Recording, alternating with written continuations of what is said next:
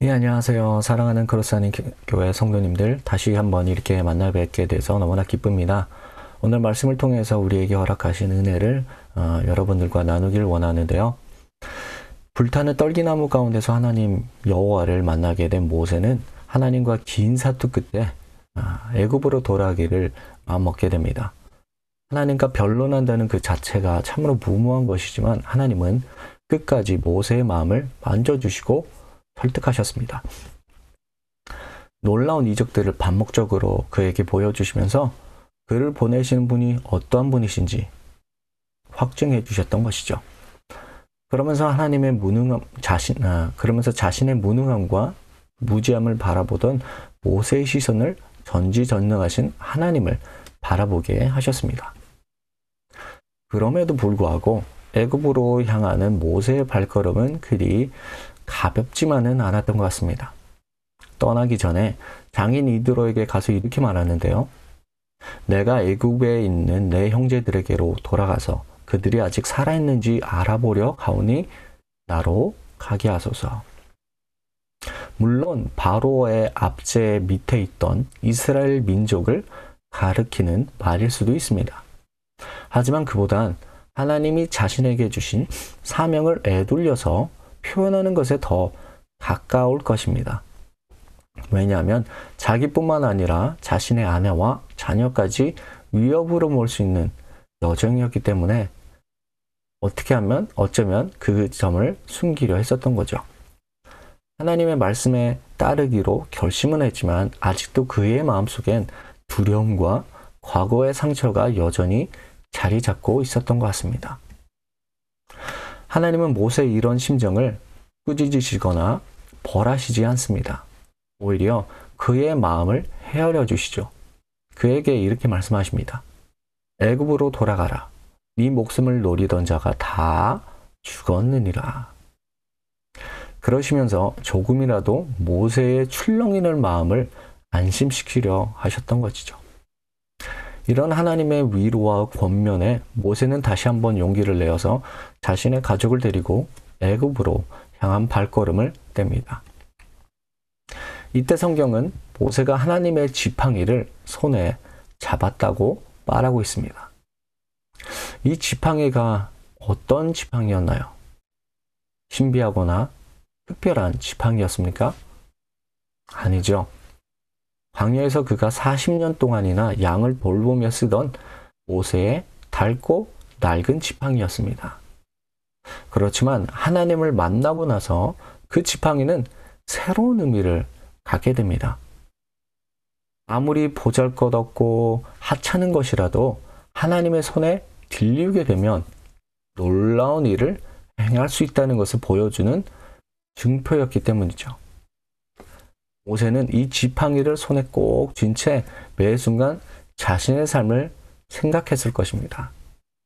실패한 자, 민족을 버린 자, 살인자, 무능한 자, 또 무, 무의미한 자라고 생각했던 자신의 삶을 말입니다. 그럼에도 하나님께서 붙드셔서 하나님의 지팡이로 곧 하나님의 능력의 사람으로 만드신 자신의 삶을 생각했을 것입니다. 이는 우리도 마찬가지일 것입니다.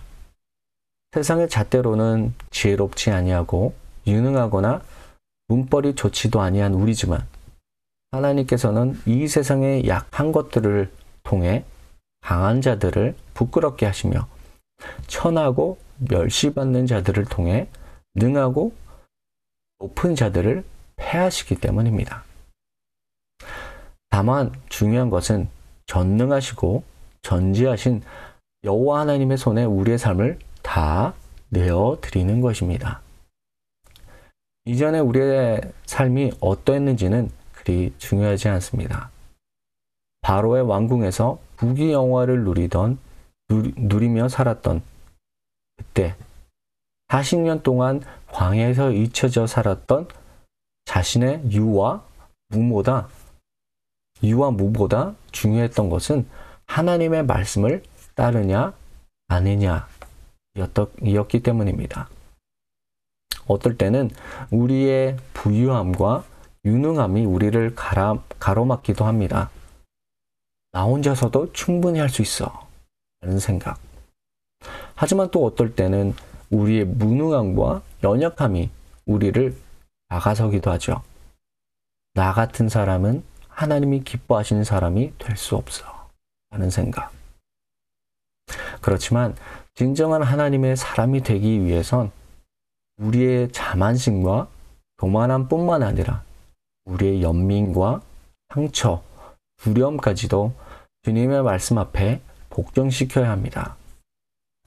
내가 죽고 내 안에 오직 그리스도 예수만이 사시는 것이 바로 믿음의 삶이기 때문이죠.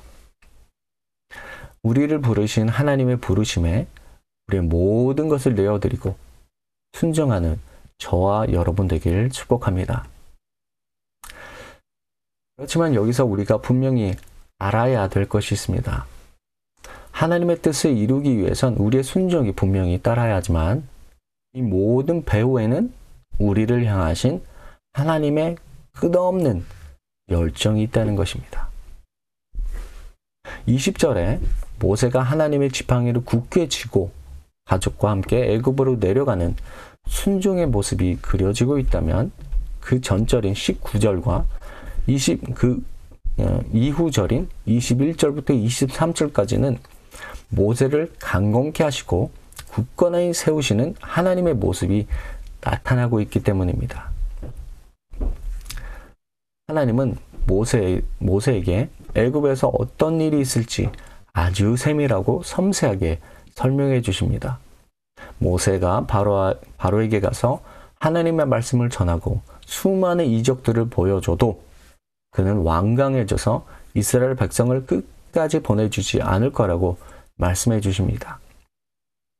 결국 자기의 장자를 빼앗기고 나서야 비로소 그들을 자유케 할 것이라는 것까지 미리 알려주셨습니다. 올해를 모세를 향하신 하나님의 열심은 말이 안 될 만큼 정말로 놀랍습니다.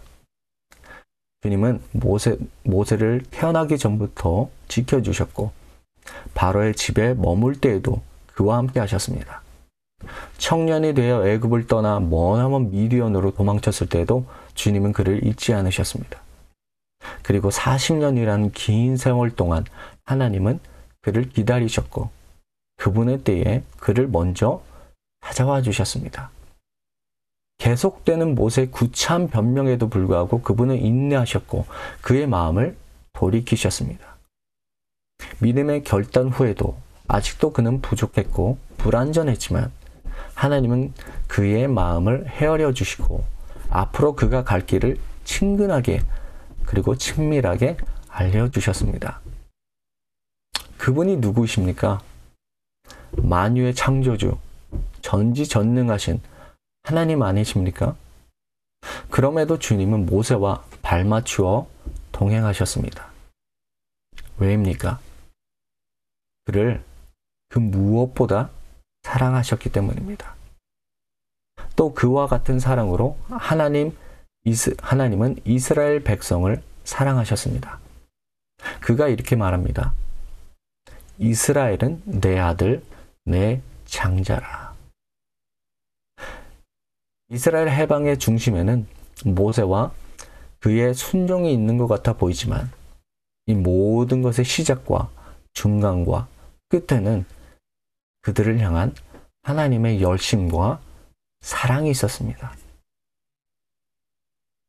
빌립보서 2장 13절에 보면 우리 안에서 행하시는 하나님께서 그분의 뜻을 위하여 우리에게 소원을 주시고 또 행하게 하신다고 말하고 있습니다.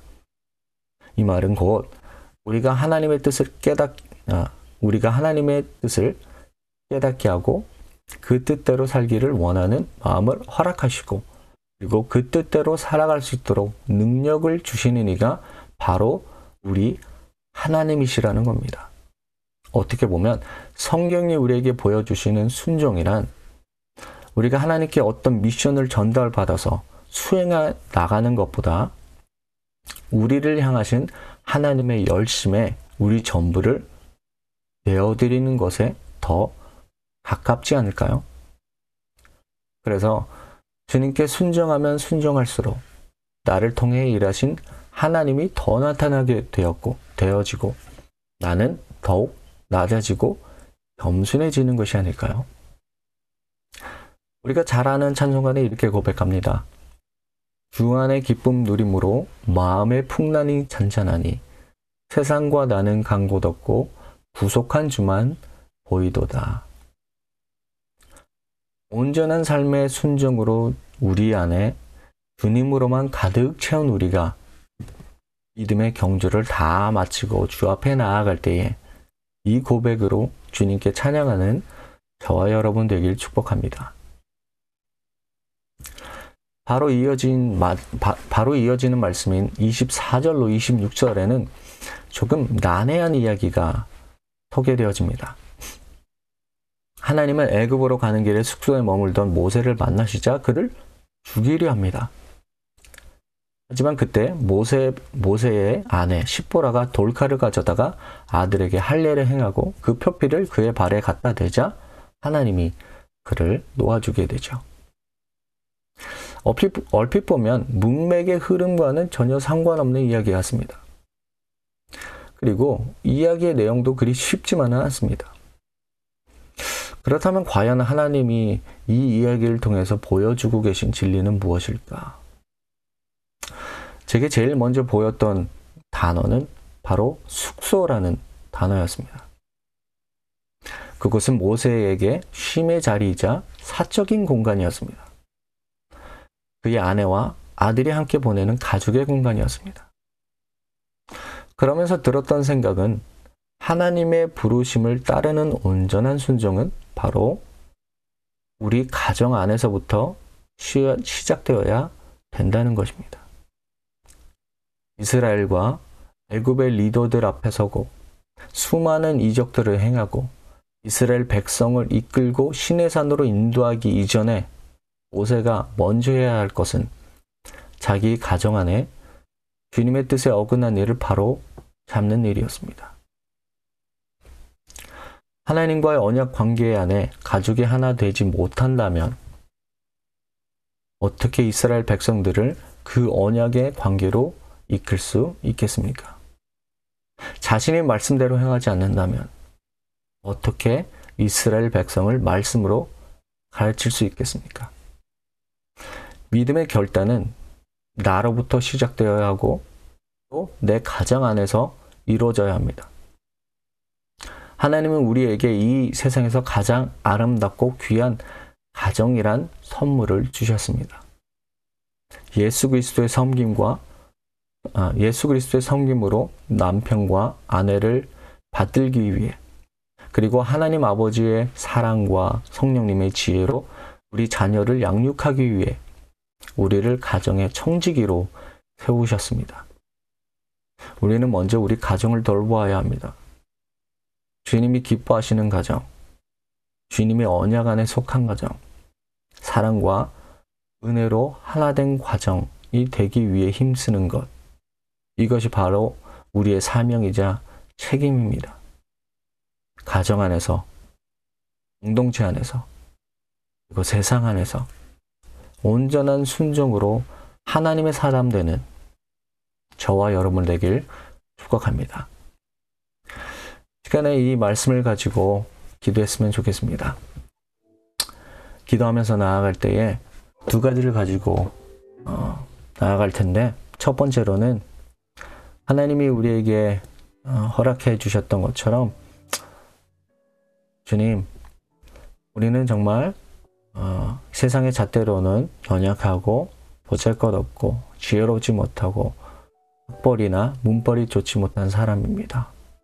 그렇지만 주님, 주님의 손에 우리의 모든 것을 다 맡길 때에 주님 우리를 통해서 놀랍고 아름다운 일을 행하실 줄 믿습니다.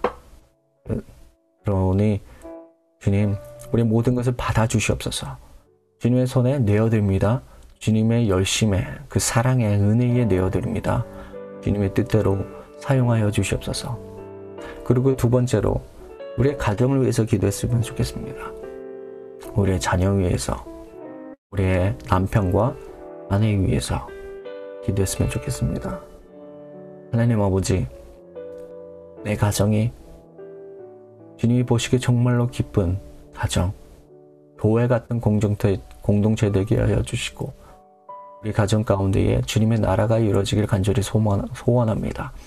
그래서 주님의 뜻이 나로부터 그리고 우리의 가족으로부터 먼저 이루어지고 시작되게 하여 주시옵소서. 우리의 자녀가 축복의 통로가 되고 우리의 남편과 아내가 주님의 사랑, 주님의 지팡이 되는 사람 되게 하여 주시옵소서. 이 두 가지를 놓고 주님께 기도하면서 나아가도록 하겠습니다. 기도하겠습니다.